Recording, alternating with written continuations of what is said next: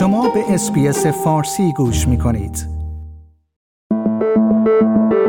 خورشت تکنولوژی خورشت تکنولوژی یک پادکست هفتگی به زبان فارسی از رادیو SBS فارسی است. پادکستی که در آن از گجت ها یا ابزار تکنولوژیکی جدید گرفته تا نوآوری های جدید در جهان فناوری و یا حتی ویدیوها و اخبار داغ در شبکه های اجتماعی می‌پردازیم.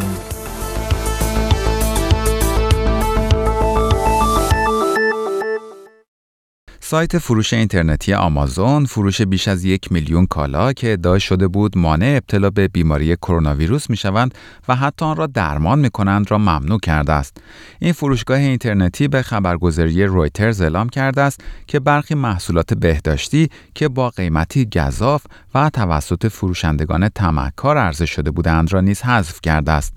سازمان جهانی بهداشت اوایل ماه فوریه در مورد برخی محصولات تقلبی که با ادعاهای دروغین در مورد درمان بیماری کرونا ویروس به فروش گذاشته شدند اظهار نگرانی کرده بود.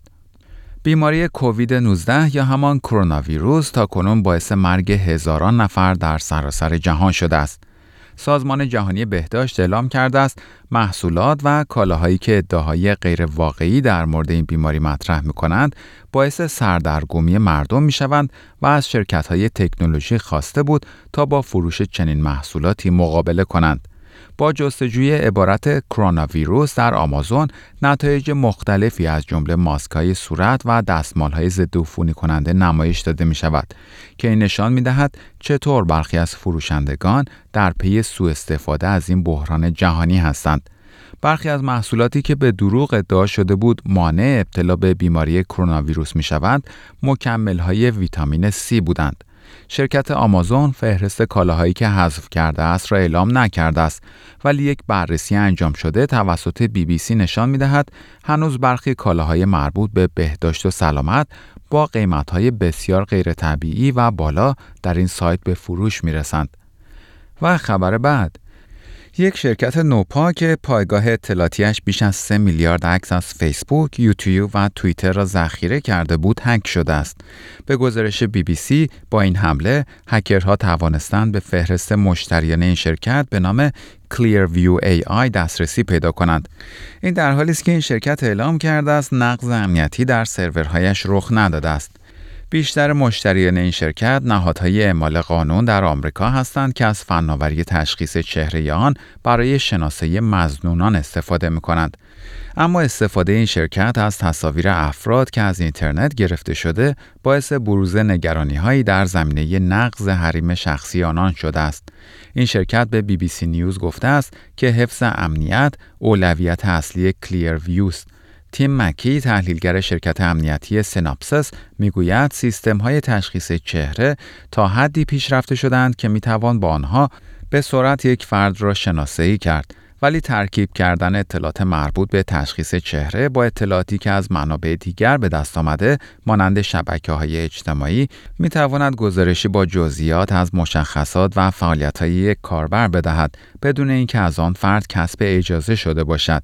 ماه گذشته مشخص شد که بعد از حذف شدن عکس ها از صفحات افراد در شبکه های اجتماعی آن عکس هنوز در پایگاه اطلاعاتی ویو باقی ماندند.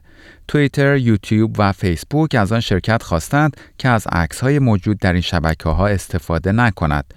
به گفته ران وایدن، سناتور آمریکایی، فعالیت های ویو بسیار مشکل ساز بوده است. او می‌گوید که این حق هر آمریکایی است که بداند آیا عکس شخصیش به طور مخفیانه در یک پایگاه خصوصی تشخیص چهره استفاده می شود یا نه. اما هون تونتت مدیر ارشد کلیرفیو می‌گوید طبق متمم اول قانون اساسی آمریکا حق اوست که عکسهایی را که در فضای عمومی هستند گردآوری کند متمم اول قانون اساسی آمریکا به کنگره آمریکا اجازه نمی دهد در مواردی مانند محدودسازی آزادی بیان، نقض آزادی مطبوعات و چند مورد دیگر قانون وضع کند. و خبر بعد افراد حین حرکت در شهرها و هر جا که زیر نظر دوربین های مدار بسته است از خود اطلاعات بر جای می‌گذارند. گوشی های هوشمند نیز مدام با برج های مخابراتی در تماس هستند و هر بار که سوار مترو و اتوبوس می شوند الگوی حرکتی آنها قابل رهگیری است. این اطلاعات می تواند توسط دانشمندان مورد استفاده قرار گیرد تا در مورد سلامت و وضعیت ذهنی افراد تحقیق کنند. ولی سوالی که مطرح می شود این است که آیا افرادی که به این شکل زیر نظر هستند با این اقدام راضی هستند؟ حالا یک مؤسسه با نام بلک داگ استفاده از تصاویر دوربین های مدار بسته در یکی از مناطق سیدنی را شروع کرده است تا سیستمی طراحی کند تا به طور خودکار الگوهای رفتاری که می توانند خودکشی را پیش بینی کنند را شناسایی کند. هلن کریستیانسن مدیر مؤسسه می‌گوید این پروژه هنوز در مراحل اولیه خود است. و می‌گوید در صورتی که این پروژه موفقیت آمیز باشد می تواند منجر به طراحی یک سیستم هشدار سریع باشد و از روی تجزیه و تحلیل رفتار افراد اشخاصی که ممکن است به فکر خودکشی باشند را شناسایی کند پیش از اینکه دیر شود. خانم کریستیانسن می‌گوید انجام مطالعات این چنینی برای کمک به راهکارهایی برای مقابله با خودکشی بسیار مهم است. شورای شهر وولارا در سیدنی قبول کرده است تا برای انجام این مطالعه اطلاعات دوربین های مداربسته خود را در اختیار این مؤسسه قرار دهد. وندی بانیتن پژوهشگر داده های سلامت و علم اخلاق در دانشگاه حقوق دانشگاه بوند می‌گوید این اقدام نگران کننده است. وی می‌گوید احتمالا بسیاری از افرادی که تصاویر آنها در این مطالعه مورد استفاده قرار می‌گیرد با چنین اقدامی موافق نیستند. در استرالیا در مناطقی که دوربین های مدار بسته نصب شده است معمولا تابلوها و علامت های نصب می شود ولی معمولا روی این تابلوها نوشته نشده است که ممکن است تصاویر ضبط شده توسط این دوربین ها در یک مطالعه مورد تجزیه و تحلیل قرار گیرد. مت فریلینگوس سخنگوی شورای شهر وولارا می‌گوید از تصاویر دوربین های این منطقه از سیدنی فقط برای کمک به طراحی این سیستم پیشگیری از خودکشی استفاده می شود. وی می‌گوید این شورای شهر مطمئن است که هدف مؤسسه بلک داگ ایجاد زیرساختی برای کمک به نجات انسان هاست. و خبر پایانی برنامه خورشت تکنولوژی این هفته روز سهشنبه هفته گذشته یک حمله سایبری علیه یک سیستم کامپیوتری باعث لغو فروش و صادرات پشم گوسفند در استرالیا شد. به گزارش ABC، نرم افزار تالمن توسط بیش از 75 درصد از تولید کنندگان پشم در استرالیا و نیوزیلند مورد استفاده قرار می گیرد. حمله یک باج افزار یا به اصطلاح رنسمور به این نرم افزار باعث شد تا خرید و فروش در این سیستم برای چند روز لغو شود. این باج افزار باعث رمزگذاری تمام فایل های این سیستم شده است. پرامود پاندی مدیر توسعه این شرکت می‌گوید این حمله سایبری باعث شده است تا پایگاه های داده این سیستم قفل شود و به همین دلیل استفاده از آن ممکن نشود. میزان صادرات پشم استرالیا هر هفته در حدود 60 تا 80 میلیون دلار است.